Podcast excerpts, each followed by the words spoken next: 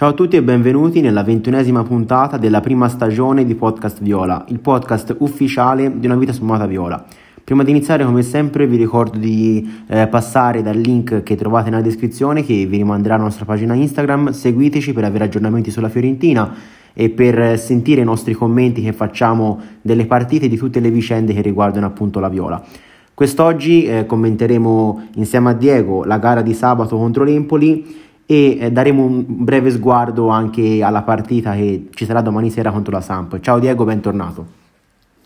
Ciao, ciao, grazie ancora. Allora, tra l'altro è uscita la nuova grafica, abbiamo studiato la nuova grafica per, per le puntate del podcast, spero vi piaccia e eh, partiamo proprio dalla grafica che racchiude un titolo un po' esemplificativo, eh, ovvero con le ali tarpate, eh, perché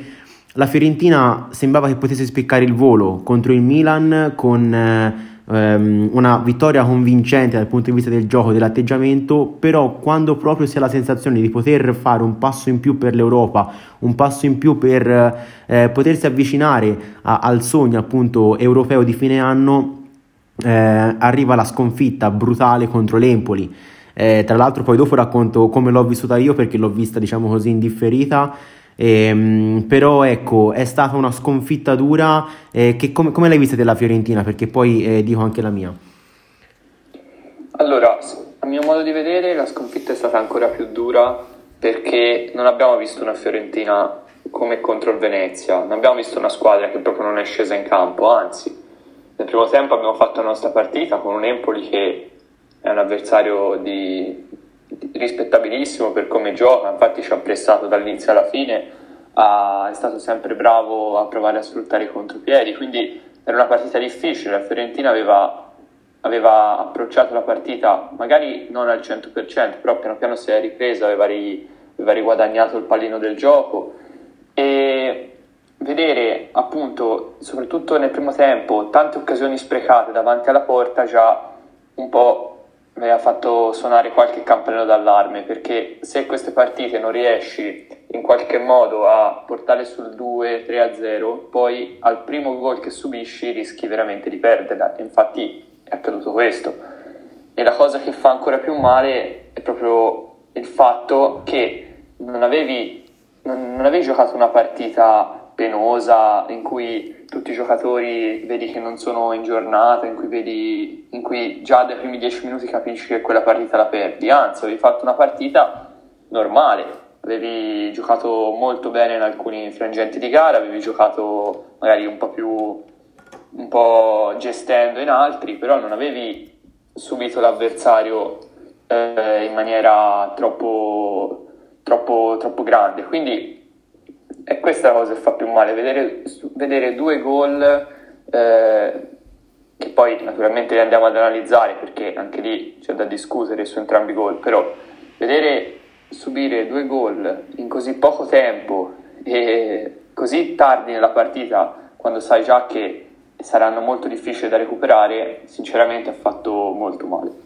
Viene spontaneo paragone con, eh, con, l'altra sconfitta di quest'anno contro una neopromossa, ovvero contro il Venezia. Eh, lì la Fiorentina non scese praticamente in campo e stavolta la rabbia è maggiore perché più che altro è lo sconforto maggiore perché la Fiorentina era scesa in campo, aveva giocato abbastanza bene a mio modo di vedere, più che altro una volta trovato il vantaggio ha passato qualche minuto a gestire la partita da grande squadra, facendo un po' sfocare l'Empoli, eh, ma poi cercando di conquistare il pallone e consolidare il possesso era un lato della Fiorentina che magari ancora non si era visto, quello de- di gestione,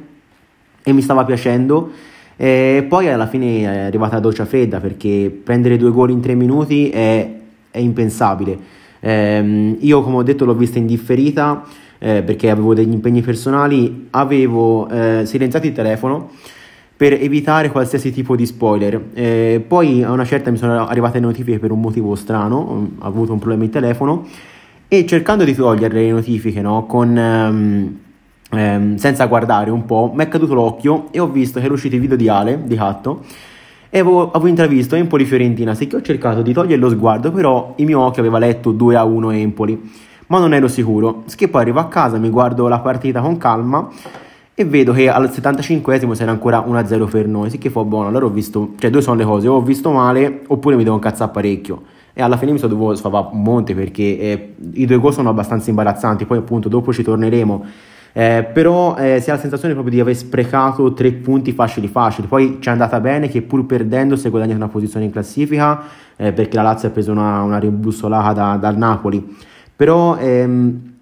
sembra quasi una, una mancanza di, di, mentalità da parte della squadra. Te a cosa lo... Ehm, a cosa addossi la colpa di questa mancanza di mentalità? Perché io ho la mia idea, poi dopo la dico. A mio modo di vedere eh, la mancanza di mentalità è dovuta più al fatto che siamo all'inizio di un processo più ampio di crescita. Infatti, naturalmente a vedere la squadra che va bene, che ha una posizione di classifica quasi esaltante, soprattutto prima di quest'ultima gara, e che ha un bel gioco, eh, in cui diversi singoli stanno dimostrando che comunque possono stare ad alti, livelli, ad alti livelli. E soprattutto dopo una gara come quella con il Milan dove hai vinto contro la prima della classe un po' l'entusiasmo ti, ti poteva portare a credere che si fosse una squadra già fatta e finita. Invece non è così perché siamo solo all'inizio Italiano non ha fatto neanche mezza stagione con la Fiorentina quindi è ancora molto presto per, eh, per, pensare di avere la mentalità in tutte le partite di poter gestire quando sei sopra e di poter eh, saper soffrire in tutte le partite. Infatti, poi dopo possono capitare degli svarioni come questo. Logicamente ci ha un po' tarpato le ali perché tutti eravamo molto entusiasti dopo la gara col Milan, sognavamo i grandi palco- palcoscenici e pensavamo di arrivare a Empoli e poter proseguire questa striscia positiva. Così non è stato, non bisogna ora iniziare con i catastrofismi, con eh, qualsiasi tipo di, di sfattismo, bensì bisogna già rifarsi domani contro la Samp. Abbiamo, abbiamo la fortuna di poter rigiocare subito, quindi possiamo smaltire la rabbia che si è accumulata, le delusioni che si è accumulata in questi ultimi giorni e proseguire con il nostro percorso come abbiamo visto abbiamo comunque guadagnato una posizione in classifica paradossalmente, quindi niente, assolutamente niente compromesso, anzi, quindi dobbiamo cercare di, di imparare i nostri errori, di non ripetere più un calo dopo un gol subito come quello che abbiamo avuto sabato, infatti dopo il primo gol la squadra era negli spogliatoi, dopo il primo gol subito dell'Empoli e cercare di non ripetere questi errori in futuro e, e soprattutto cercando di chiuderle prima queste partite, perché anche l'altro giorno ci siamo mangiati troppi gol e alla fine li paghi, come nel famoso primo tempo contro l'Inter, se, nel quale secondo me abbiamo visto la miglior Fiorentina della stagione, eh, anche lì ci siamo mangiati troppi gol e poi è bastato un'azione pericolosa dell'Inter che nel primo tempo era abbastanza addormentata e la partita si è completata, l'inerzia di una partita si è completamente ribaltata. E come si è scritto anche sulle storie, eh, ovviamente, e come ha detto anche Diego, è una mentalità che col tempo arriverà, è una mentalità che va costruita perché gli ultimi due o tre anni eh, la Fiorentina è stata abituata a lottare per, per, non retrocedere. E quindi io magari, forse anche sbagliando, riconduco questo atteggiamento avuto dopo, dopo la prima rete dell'Empoli, che magari ci può anche stare, però crollare così e subire dopo due minuti il raddoppio è indice di, proprio di una mancanza di mentalità che appunto io ehm, che io imputo agli anni scorsi perché la paura magari di essere raggiunti da un momento all'altro ha fatto sì che la Fiorentina perdesse magari le sue certezze e um, si abbassasse troppo perché poi fino al 75esimo ha retto anche abbastanza bene il campo eh, poi secondo me dopo il 75esimo si è veramente chiusa troppo e, mm, e, lì l'Empoli ha avuto una spinta veramente veemente che l'ha portato prima a segnare in maniera fortunosa la prima rete e poi il, il gol del vantaggio. Eh, quindi io magari sbagliando però credo che sia eh, riconducibile a, agli ultimi anni un po' ehm, senza una mentalità vincente che però col tempo si può, si può tranquillamente costruire.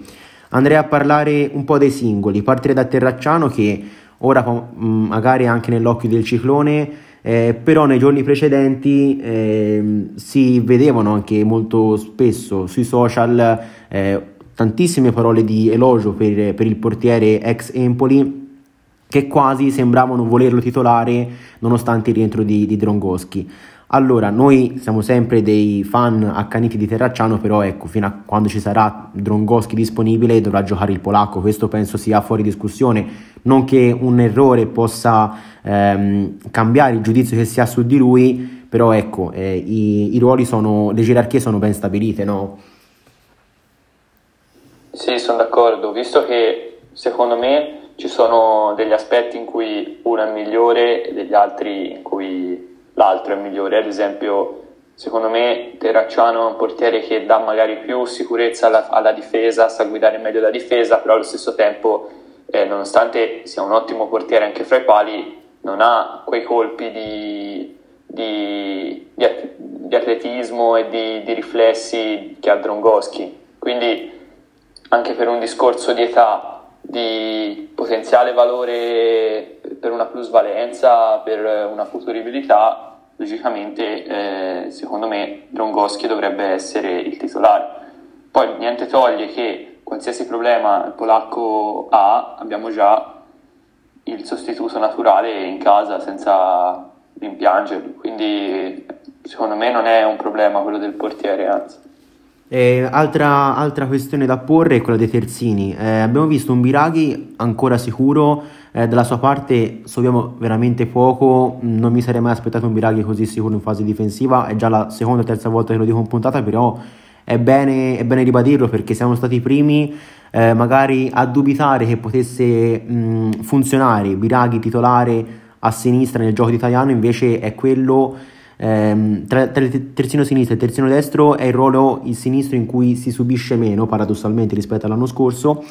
Odriozola che comunque ha difeso bene a destra per tutta la partita, salvo però poi nella seconda rete del, dell'Empoli avere grosse responsabilità a mio modo di vedere perché alla fine il pallone lo stoppa lui ehm, a Pinamonti non cancella anche in questo caso l'ottima prestazione fatta durante, 90, durante gli 80 minuti da parte di Rozzola, però l'errore è pesante. Eh, comunque l'ho visto anche in crescita in fase difensiva, ora ci aspettiamo quello step in più anche in fase offensiva che ancora non si è visto tanto bene. Sì, sono d'accordo anche perché secondo me lui è un giocatore che l'abbiamo visto alla gamba per fare lo strappo, per tentare il dribbling e spesso magari si limita facendo una sola giocata che è quella magari del, del, dello scatto sul fondo e cross in mezzo, però spesso escono fuori cross un po' troppo poco precisi, infatti anche eh, sabato contro l'Empoli ho notato che Odriozola ha sbagliato diversi cross nonostante sul fondo ci sia magari arrivato nella maniera giusta, quindi secondo me eh, lì deve un attimo migliorare. Sinceramente per ora mh, mm, non sta dimostrando di essere un giocatore da Real Madrid. Sono sicuro che possa essere un giocatore da Fiorentina perché mh, mm, uno che fa la terza riserva al Real, alla Fiorentina ci può giocare tranquillamente titolare. Abbiamo visto con Brahim al Milan, ad esempio, e... però credo che Odriozola debba fare un qualcosa in più se poi, come ha dichiarato poco tempo fa, vuole tornare al Real Madrid e giocarsi le sue carte, quindi cioè, mi aspetto qualcosa in più, ecco. Ma penso un po' tutti si aspettassero cose di più dal, eh, dall'ex Real perché comunque torniamo sempre lì ma l'ingaggio è veramente oneroso, super, supera i 3 milioni netti a stagione eh, alle casse della Fiorentina eh, sono delle cifre che sono veramente pesanti e quindi un qualcosa in più è più che doveroso da parte, da parte sua. Eh, la coppia di centrali a me sinceramente è piaciuta, eh, peccato che poi Martinez Quarta poi, poi, in fase offensiva ha sbagliato un po' troppo, però non è diciamo, nei suoi compiti, non, nelle, mm, non riguarda eh, lui segnare delle reti in fase offensiva. Milenkovic peccato perché anche lui ha delle responsabilità secondo me sulla, sulla seconda rete eh, dell'Empoli, però se si dovesse valutare tutta la partita li ho visti molto sicuri e mm, ho letto qualche commento stupido a mio modo di vedere che diceva meglio Igor è venuti rispetto a Milenkovic e Quarta mm, non ci siamo. Cioè nel senso eh, molto meglio i due visti a Empoli piuttosto che eh, i due visti contro il Milan anche se hanno fatto un'ottima prestazione. No, certo, anche perché eh, secondo me gli ultimi gol che ha subito la Fiorentina sono gol più dov- cioè non sono gol dovuti a una poca preparazione tattica o una squadra messa, una fase difensiva preparata in maniera sbagliata e sulla quale c'è ancora molto da lavorare, anzi sono più magari errori per disattenzione, per mancanza di mentalità come abbiamo detto l'altra volta e secondo me anche i dati lo dimostrano perché prima di questa partita e di quella col Milan, comunque sappiamo la situazione di emergenza in cui eravamo in quel reparto, la Fiorentina aveva subito davvero poco, ma più che in termini di gol, che anche lì non ne sono arrivati tanti, proprio in termini di chiare occasioni da gol concesse agli avversari. Quindi secondo me la coppia Quartia-Milenkovic è difficilmente criticabile. Poi uno sbaglione, una partita sbagliata può capitare a tutti, anche se era, anche lo stesso Milenkovic era stato molto preciso, aveva salvato anche qualche occasione molto pericolosa nei minuti precedenti all'errore. Stessa cosa quarta, che sì, a un certo punto ha fatto uno scivolone che poteva costarci caro, però lì mi sento di dire più che è una cosa che può capitare anche perché non, non è un errore tecnico se uno scivola, è semplicemente sfortuna, può capitare e, e niente, non, non, c'è da metterli in croce per una partita sbagliata. Ecco. Poi soprattutto con un campo in quelle condizioni, con una pioggia che è caduta in maniera torrenziale per gran parte della gara. Arriverei adesso a un discorso che è diventato un po' un mantra ultimamente e a mio modo di vedere anche un po' esasperato, eh, ovvero il discorso Torreira che non deve essere tolto dal, dal centrocampo. Noi siamo d'accordo di base, ovvero Torreira deve essere il fulcro di questa squadra e lo è, lo ha dimostrato. Però dire che se esce Torreira entra Amrabat, si prende gol, lo trovo abbastanza superficiale sono già uscite statistiche su statistiche, con Torreira eh, si prende 7 gol, se ne fa 15, se senza Torreira se ne prende il doppio, se ne fa la metà. Guardiamo, prendiamo in esame la partita con l'Empoli. Il primo gol, ehm, Torreira appunto era già uscito, era già entrato Amrabat. Che responsabilità ha Amrabat sul primo gol? Se Terracciano esce male, non perde il pallone, riceve dalle mani, che colpe ha Amrabat?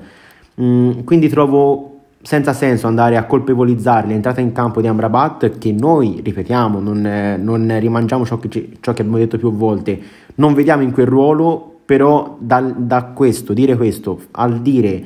che eh, se entra Amrabat la Fiorentina perde automaticamente mi pare un po' esagerato e esasperato. Eh, ovvio, eh, se fosse entrato Pulgar magari c'erano più geometrie, ma negli ultimi 5 minuti alla fine le geometrie anche Torreira non è che le poteva dare, gli schemi sarebbero saltati e eh, l'apporto geometrico di Torreira si sarebbe visto meno. Eh, non trovi anche te troppo ridondante questo discorso di Amrabat che non deve giocare, anzi che Torreira non deve uscire dal campo? No, certo, questo secondo me è un discorso molto inflazionato perché è facile dare le colpe a, ad Amrabat se la Fiorentina prende gol o al fatto che Torreira esce. Cioè, secondo me analizzare i due gol subiti dalla Fiorentina, che tra l'altro uno nasce da una punizione per la Fiorentina che in realtà viene, uh, viene assegnata all'Empoli e da un errore di Terracciano e l'altro da un errore diviso fra Odriozola e Milenkovic, cioè, qualcuno mi deve spiegare cosa c'entra Amrabat. Ok che contro la Juve siamo i primi ad averlo detto che, esatto. Torreira, che il cambio è stato sbagliato, che l'avremmo tenuto in campo anche zoppo su una gamba, però contro l'Empoli nella partita di sabato secondo me è, un, è un'analisi che non è, che non è molto accurata. E anche perché Torreira si vedeva che era abbastanza dolorante, aveva subito una distorsione credo nel, nel, primo tempo e nel secondo tempo aveva crampi, comunque non era al 100% e faccio la domanda un po' a, a, chi, a chi crede che la non sostituzione di Torreira aveva portato alla vittoria, ma se Torreira lo lascia in campo con infortunato e magari peggiora le, le sue condizioni, poi dopo si becchi Amrabat tre partite titolari, anche perché si rigioca domani e poi un'altra volta domenica. Nel senso, eh, la Fiorentina secondo me non è neanche, questo non è neanche un problema, un problema strutturale, semplicemente il fatto che Pulgar è infortunato e, il sostituto naturale di Torreira non c'è. Però quando Pulgar è al 100% ed è arruolabile, anche, puoi anche farlo riposare Torreira, l'abbiamo visto a Genova contro il Genoa, perché Pulgar giocò un'ottima partita e Torreira ebbe modo di riposare di, di, mh, per essere al 100% nella gara successiva che mi pare fosse contro l'Inter e non ce lo fece rimpiangere in nessun modo. Poi logicamente se ci mettiamo Rabat che non è il suo ruolo, che mh, mm, non sa, che non ha quelle caratteristiche che ha Torreira, è normale che poi te lo faccia rimpiangere, però non è neanche eh, una, una, tassa così grande da dire entra bravato e perdi.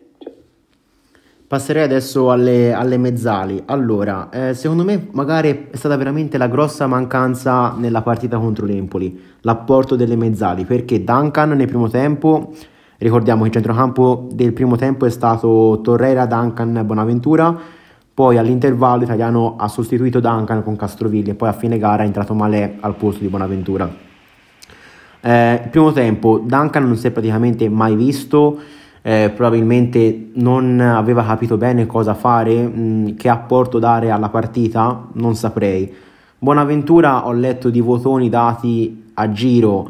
al centrocampista ex Milan, io continuo a vedere il solito Buonaventura, lento, compassato, che fa perdere tempi di gioco alla squadra e ha sbagliato un gol, un inserimento abbastanza, cioè nelle sue corde ce l'ha quel gol. Dire che eh, era complicato mi pare un po' ehm, mettere del prosciutto davanti agli occhi perché quello è un gol che un giocatore dalla caratura di Buonaventura deve fare 9 volte su 10. E Castrovilli è entrato nella ripresa e ancora non mi pare di aver visto il miglior Castrovilli. C'è un problema centrocampo, c'è un problema mezzali secondo te? Allora, eh, Duncan, sono d'accordo con te, non, non si è visto molto, ma secondo me era meglio magari un'interpretazione diversa in cui il Ganese entrava nel secondo tempo, partendo dall'inizio con Bonaventura e Castrovilli e quindi non l'ho visto molto dentro al gioco. Bonaventura eh, secondo me c'è sempre quel problema di sempre che rallenta un po' troppo il gioco. L'altro giorno ha avuto comunque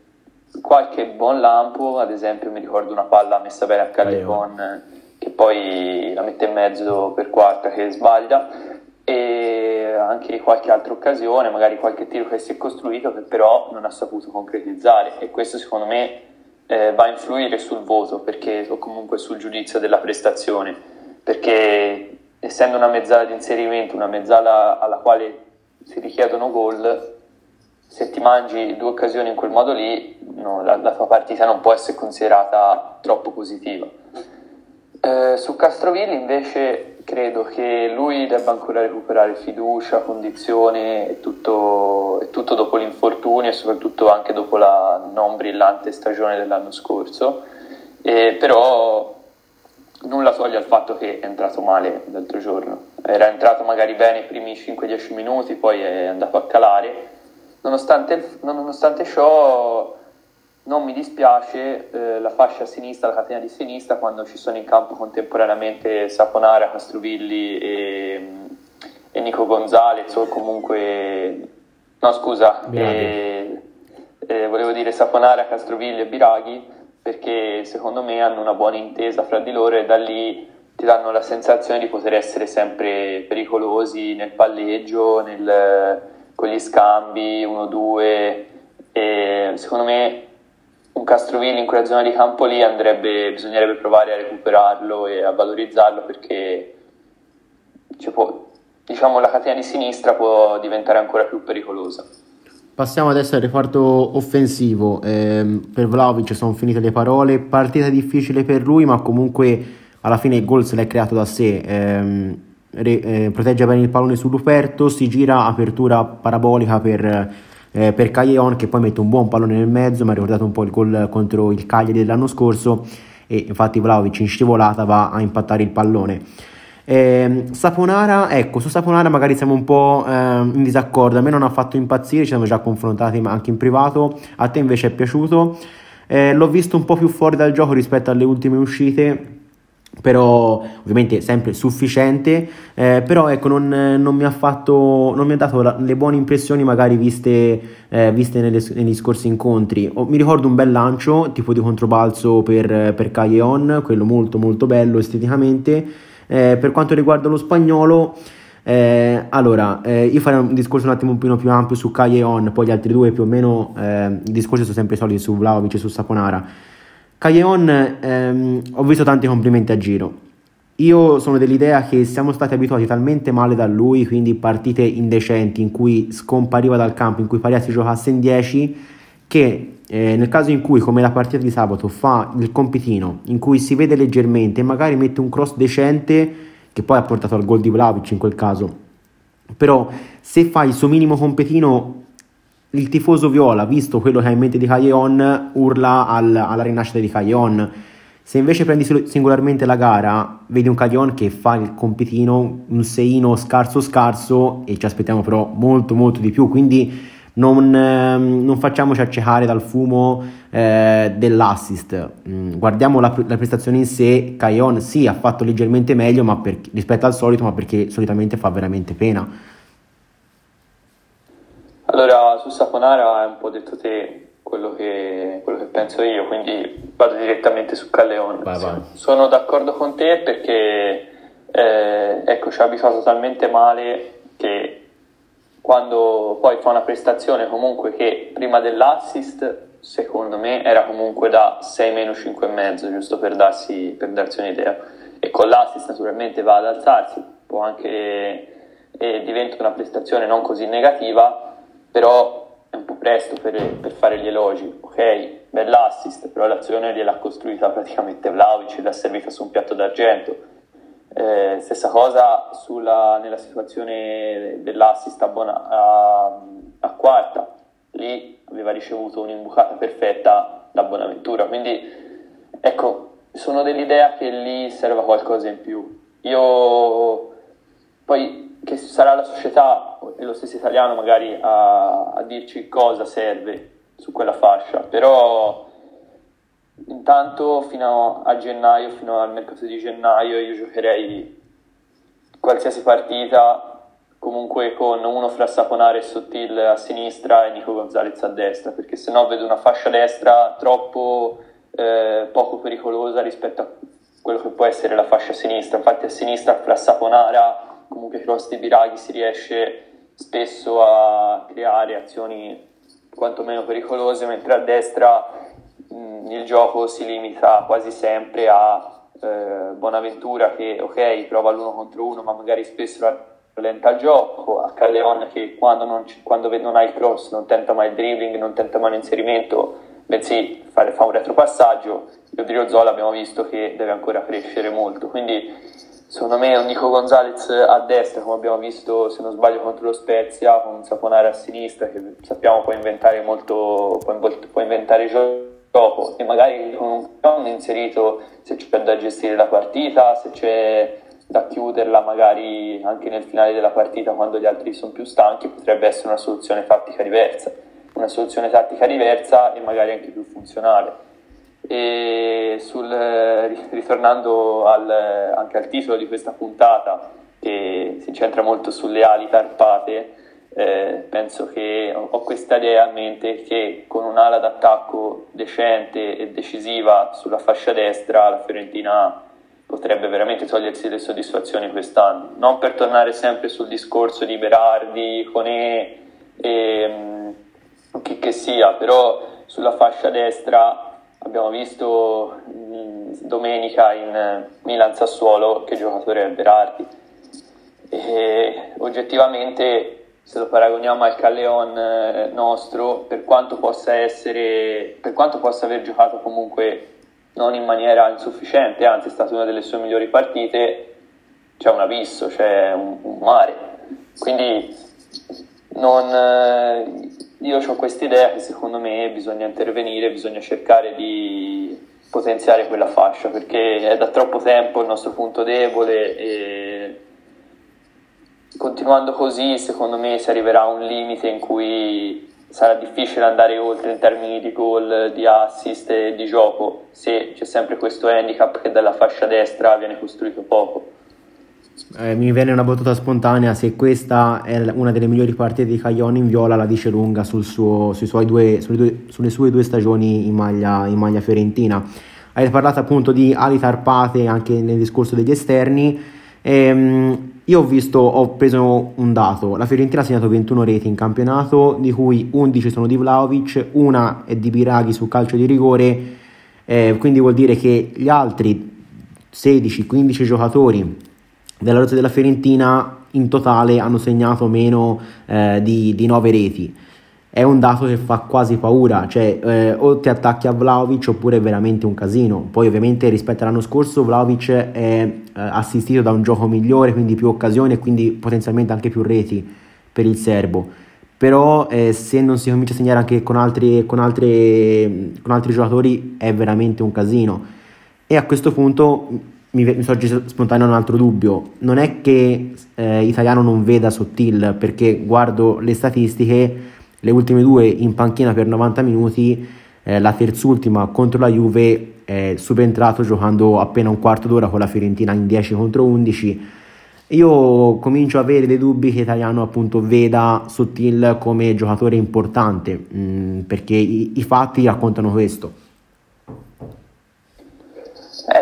Eh, logicamente dei dubbi possono arrivare, cioè lecito, se vedi un giocatore che comunque sai che ha bisogno di minutaggio, che ha bisogno di fiducia, stare in panchina, è normale che un po' di dubbi arrivano. Secondo me Italiano non l'ha dimenticato, anzi mm, sappiamo tutti che Sottil deve essere un po' eh, inserito anche nelle, nelle, nella tattica della squadra, deve essere un po' responsabilizzato, gli si deve insegnare essere più concreto negli ultimi minuti, negli ultimi metri del campo, però da una parte l'italiano deve dargli la possibilità di sbagliare, anche perché abbiamo Calleon che sbaglia da 15 partite e non, non mi pare abbia mai perso il posto da titolare, quindi si può dire di tutto, si può dire che Calleon dà equilibrio, si può dire che eh, è un giocatore che dà esperienza, leadership, non, non lo so, qual è l'idea men- che ha in mente italiano di Calleon, però mi aspetto anche che Sottile abbia più chance perché è ok che c'è l'allenamento, però il vero valore di un giocatore si vede in partita. L'allenamento non, non ho mai sentito nessuno lamentarsi di Sottil, quindi non penso che stia a, a trotterellare per il campo durante la settimana, quindi meriterebbe magari un po' di chance in più anche in partita perché l'abbiamo visto con Vlaovic, si torna sempre lì. Se, uno, se un giocatore non è in fiducia e non sente la fiducia dell'allenatore e della squadra, è difficile esplodere e dimostrare anche le qualità che uno può avere. Anche perché poi caratterialmente non sono tutti uguali i giocatori. Alcuni, come Saponare ad esempio, vanno un po' coccolati, gli va fatta sentire la fiducia, altri magari eh, ci sono giocatori che si esaltano anche con le, se subiscono critiche e, quindi ti dim- questo ti dimostra che non, non sono tutti che ogni, ogni, ogni, giocatore ha il suo carattere e probabilmente eh, ha delle diverse situazioni in cui può sentirsi a suo agio e giocare bene. Secondo me bisogna ancora trovare la dimensione in cui Sottile può aiutare questa Fiorentina, ma credo che Italiano ci stia lavorando, non credo che sia stato abbandonato in un angolino e dimenticato. Chissà che magari questa chance arrivi proprio domani contro, contro la Samp. Tra l'altro, io domani, anche la partita di domani la guarderò in differita eh, per problemi lavorativi e quindi spero di non beccare spoiler per, come sabato scorso. Eh,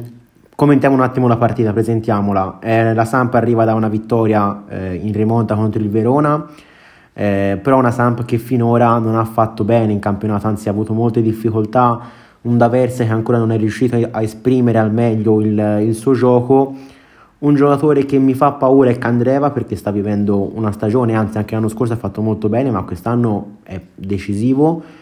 E ho paura perché Caputo quest'anno ha avuto un po' le polveri bagnate, cioè ha segnato poco, non ha giocato molto bene e noi siamo maestri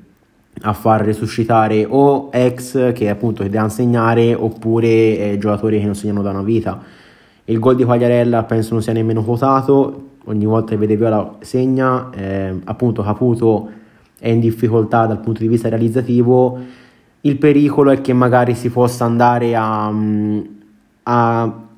a perdere altri punti. Io ho questa paura qua perché ora che il calendario è abbastanza in discesa ehm, può essere il momento che sottovaluti le partite e che perdi punti importanti.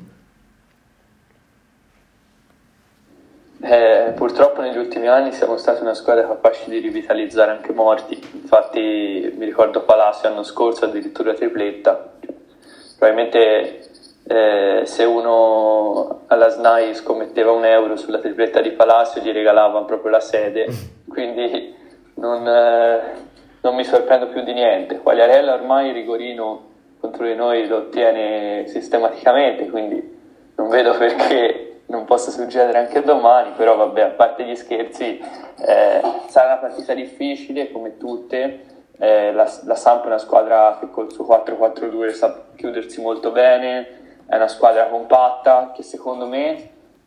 ha avuto un calendario molto difficile, un po' come noi, soprattutto nelle prime partite, e questo gli ha un po' fatto calare l'entusiasmo, non li ha fatti crescere nel modo giusto. A me sinceramente D'Aversa non piace come allenatore perché mi ricordo il suo Parma che,